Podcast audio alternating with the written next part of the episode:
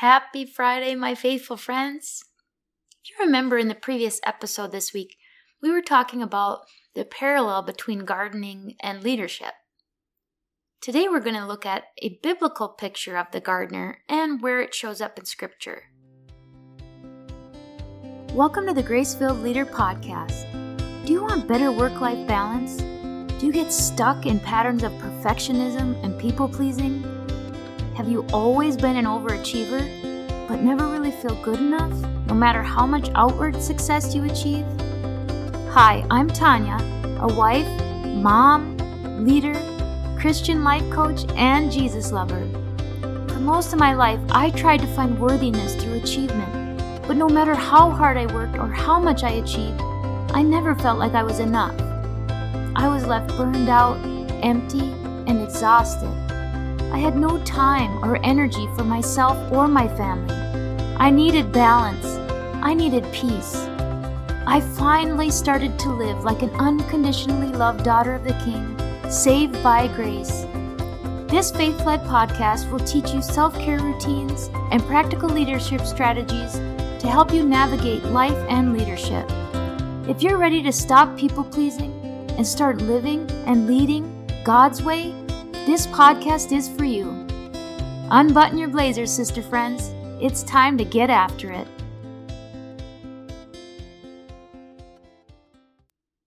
Monday, we talked about how leadership is like gardening, how it's important to understand the environment you are working with and take the necessary steps to prepare the soil and tend to the plants if you want them to produce good fruit. Our teams, of course, are like the gardens who need tending to if we want them to produce their best fruit.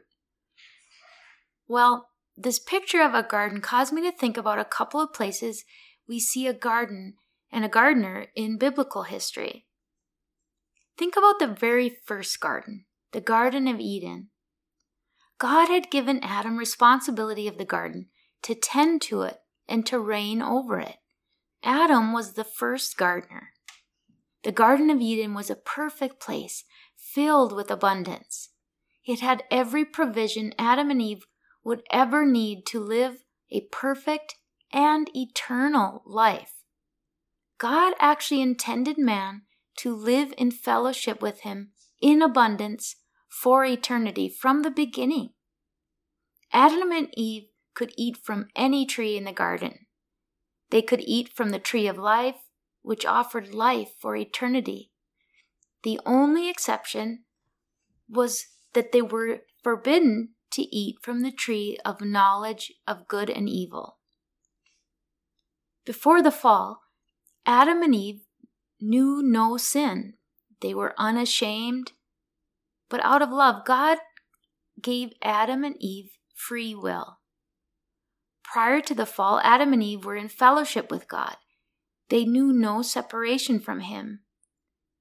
This is what God's initial and eternal plan was and is for man to live abundantly and in fellowship with Him. Eden was a picture of God's great love. He provided everything we need. But, much like our earthly parents, He expected obedience. We could have enjoyed a life of plenty unexposed to the knowledge of sin for eternity. But given free will, Eve was tempted and she failed the test. She saw the shiny object, if you will, the idea of knowing all that God knows, and she gave in to temptation. Likewise, she tempted Adam and he gave in to temptation. It wasn't until then that they suddenly realized that they were naked and they were ashamed. They attempted to hide their bodies and to hide from God. Because of their disobedience to God, Adam and Eve broke their close relationship with God through sin and were sent away from the Garden of Eden. In love, God sent them away unable to eat from the tree of life and to endure the consequences of their disobedience. But out of love, God already had a plan that would allow man to again be in relationship with Him and would have access to eternal life. And that, of course, would come through Jesus Christ and his death on the cross. After the fall, during Old Testament times, we see many examples of man's disobedience and God's judgment. But we're also forewarned of a Savior yet to come. Well, hundreds of years later, enter Jesus, a man who lived among us, sinless, but amongst sinners. He was fully human while also being fully God. He worked as a carpenter among men for about 30 years and then began planting seeds of what was yet to come through his ministry prior to the crucifixion. He ministered to the people and gathered disciples who would be called to spread the message of the gospel. He ultimately paid the price for the sins of all mankind, past, present, and future. He died so that we might have the opportunity to reunite in relationship with God. Remember, Adam and Eve caused separation because of sin from God. And here's where we get back to the garden significance. A few days prior to Jesus' crucifixion, we see in John chapter 12, verse 24, Jesus saying, Unless a seed falls into the ground and dies, it remains alone. But if it dies, it bears much fruit. So, scientifically speaking, a seed has to die to its previous form in order to become a plant that will bear fruit. Much like that, we have to die to sin in order to have new life in Christ. Now, after Jesus dies on the cross, where is he buried? He's buried in a garden. What is a garden? Well, a garden is a place to cultivate and grow living things. How ironic that this is where Jesus is buried. Perhaps we see this death and burial as a planting of a seed, a holy seed that is planted in a garden that will bring forth the first fruit of resurrection. Jesus is raised on Easter. After he is risen from the dead and the tomb is empty, but before he ascends to heaven, do you recall who first sees Jesus? Mary Magdalene. And do you recall who she first thought he was? John chapter 20, verses 14 and 15 tell us Mary Magdalene turned around and saw Jesus standing there, but she did not know it was Jesus, supposing him to be the gardener. Hmm. Jesus as a gardener. Do you think this is just coincidence? or perhaps some significance. Adam was created in the Garden of Eden, assigned as gardener of the land, but along with Eve, sinned and started the story of sinful man. A fall from grace that resulted in a separation from God. The first Adam failed in his task as gardener.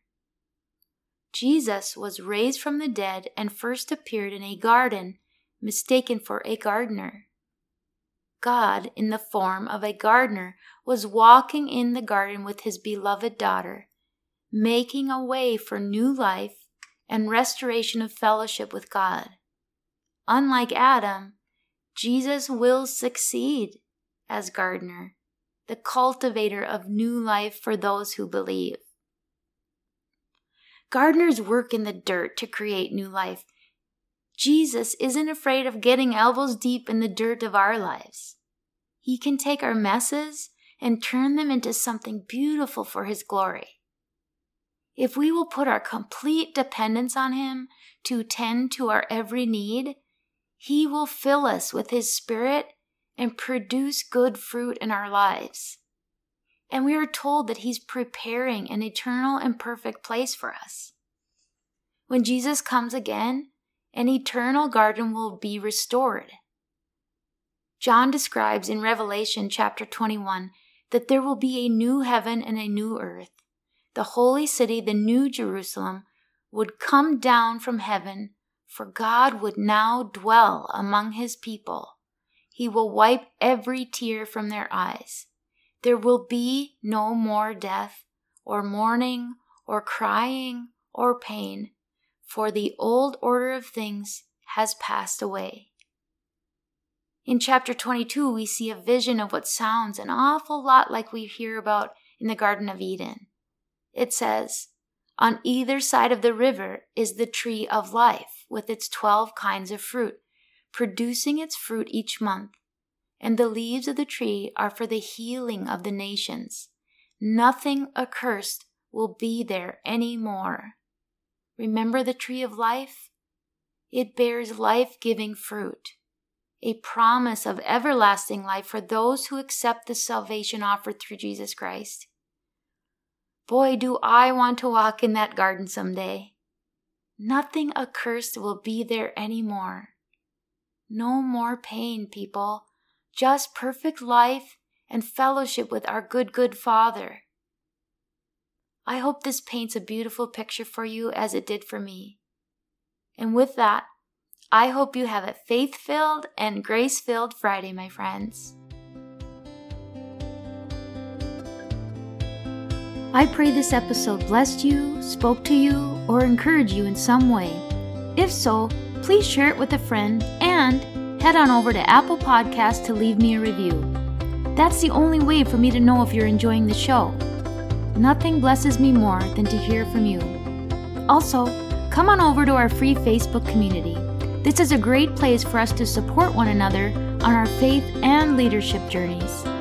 You can find the link to the group in the show notes or go to gracefilledleader.com forward slash community. If you have questions or content ideas for the show, please send me a message on SpeakPipe or via email. Go to gracefilledleader.com forward slash contact and leave a written or voice recorded message. I would love to know how I can best serve you on the podcast.